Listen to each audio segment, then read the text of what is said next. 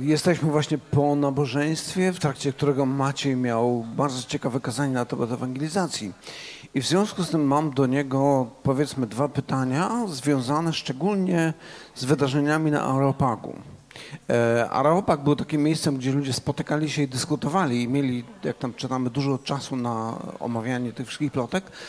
Jeżeli byśmy przenieśli się do dwudziestego pierwszego wieku, gdzie dzisiaj byłby taki Areopag, czyli taki rynek, gdzie ludzie chcą rozmawiać, są otwarci i można z nimi rozmawiać? Co byś powiedział? No, myślę, że pod pewnym względem to czasy znacząco się różnią, czyli chodzi mi o to, że w pewien sposób takie tematy właśnie głębokie, dotyczące życia, dotyczące sensu, zostały zepchnięte tylko do niektórych przestrzeni. Że nie, nie jest teraz już łatwo przełamać takie tematy. Bardzo często jest takie oczekiwanie, że podczas zwykłych, prywatnych rozmów nie powinny wypływać takie tematy, a kiedy wypływają, to ludzie się peszą. I te kilka miejsc, do których one zostały zepchnięte, to na pewno jedną z nich jest internet. W internecie dalej można poruszyć takie tematy, można je poruszyć w sposób bezpośredni i można opowiadać na nie w sposób bezpośredni. I tam jest na to przyzwolenie, a nawet można powiedzieć, że pewnego rodzaju zachęta. Jakimś innym miejscem bym powiedział, że no może nie tyle miejscem, ale jest młodość.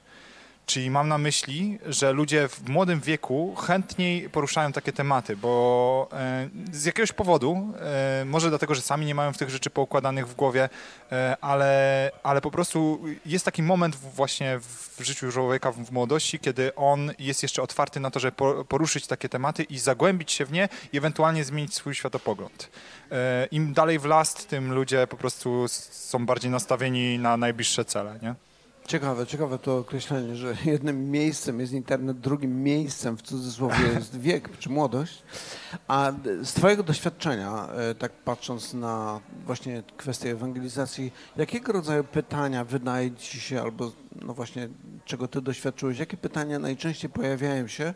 Pytania, które może czasami są zarzutami pod adresem chrześcijan, albo chrześcijaństwa, albo po prostu pytaniami o Boga samego. Więc jeżeli chodzi o istnienie Boga, na pewno jest to jedno z, z głównych pytań, które się pojawia, ale myślę też, że w jakimś sensie ma ono swoje uzasadnienie, nie? Czyli że chodzi mi o to, że, no, że w każdej innej dziedzinie życia, szczególnie jak człowiek jest właśnie uczniem, to się uczy, dlaczego rzeczy są jak są, albo zostają wytłumaczone w bardzo taki od... Od, od, od, jakby to powiedzieć, od nasionka, tak? Od początku samego zaczyna być tłumaczona matematyka, od początku zaczyna być tłumaczona historia, od początku wszystko zaczyna być tłumaczone, z wyjątkiem religii, której w szkole akurat uczy się od razu na podstawie Ojcze Nasz e, i różnych innego rodzaju modlitw, siedmiu grzechów głównych i, i tego typu rzeczy, e, co od, od, zostaje przedstawione w takiej formie, jak gdyby religia była taka, że od razu musisz ją przyjąć, nie, musisz, nie powinieneś się nigdy nad nią zastanawiać. I wielu ludzi,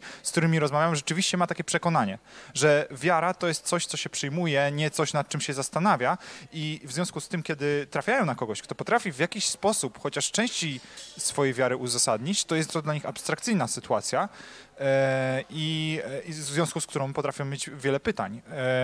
Tylko myślę, że też równocześnie pułapka polega na tym, że oni spodziewają się, że to odpowiedź, że nie ma tych, nie ma uzasadnień.